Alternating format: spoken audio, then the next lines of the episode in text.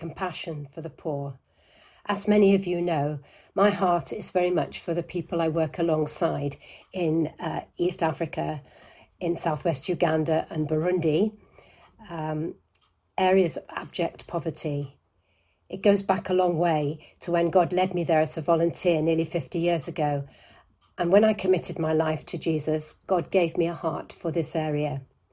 I continue working alongside people in southwest Uganda with Itambira Island Seeds of Hope, a community development project, and in Burundi with Rema, integrating displaced people and refugees. So, compassion, what does it mean? Well, the prefix com means with, and passion, suffering. So, suffering with, love in action with those who are suffering. The poor, poor economically, poor in spirit. Did you know there are over 2,000 references uh, to poverty in the Bible? So, compassion, suffering together, having a heart for the poor, or actually, is it having a broken heart for the poor? Are we broken hearted over seeing broken people? Do we see as God sees the world He loves? What does God see and feel when He looks down on Birmingham or Burundi?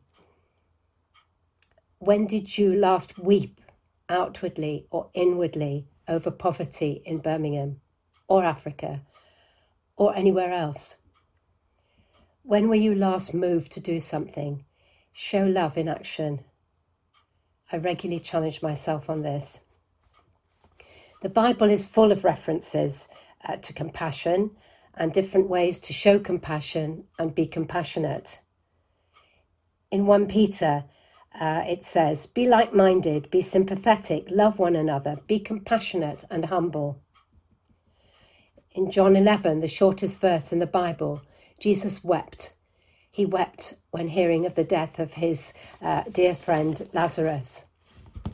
In Mark 6, when Jesus landed, he saw a large crowd. He had compassion on them because they were like a sheep without a shepherd. So he began teaching them many things. And probably the most well known, the parable of the Good Samaritan, where a traveller is beaten up and robbed and left for dead along the road. The Samaritan, not thinking about the race or the religion of the man or about his own position or what people would say, he just saw a man who needed help he didn't walk by, and he didn't just toss him a coin. His compassion involved understanding the need, bandaging the wounds, pouring on oil and wine, putting him on his donkey, taking care of him, and paying for his care, using his own resources, his time, his money. So, what can we do? Firstly, I think we can pray. But you might say, how can I pray about a country like Uganda or Burundi or anywhere else. We hear so much every day children in need, appeals through our doors and online, the daily news. There's a danger of compassion fatigue. Maybe you're thinking, where do I start? It doesn't have to be Africa. The poor are with us here in Birmingham, in Sutton.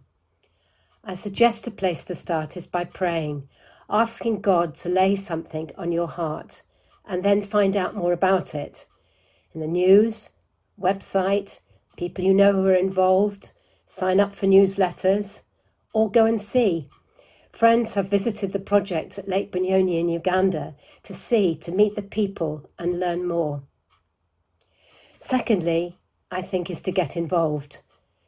Seek what the needs are and don't guess, and then pray about how to help how to make a real difference, even a small difference. We can sometimes be inappropriate.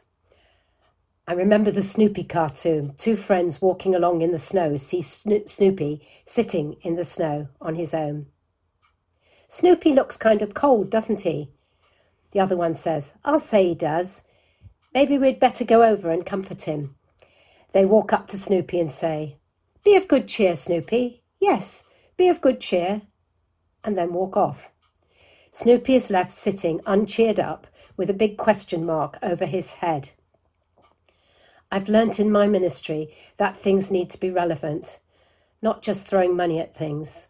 Compassion is getting involved, working alongside the local people, listening, understanding the needs, learning to understand the culture, showing empathy, and seeking the best way to help. Sometimes an individual, a family, a community, or a group such as refugees or the homeless. Thirdly, I think, is to give. This may be spontaneous in response to an immediate need or a crisis. In April in Burundi, there were unusually heavy rains, and friends and communities were washed out of their homes.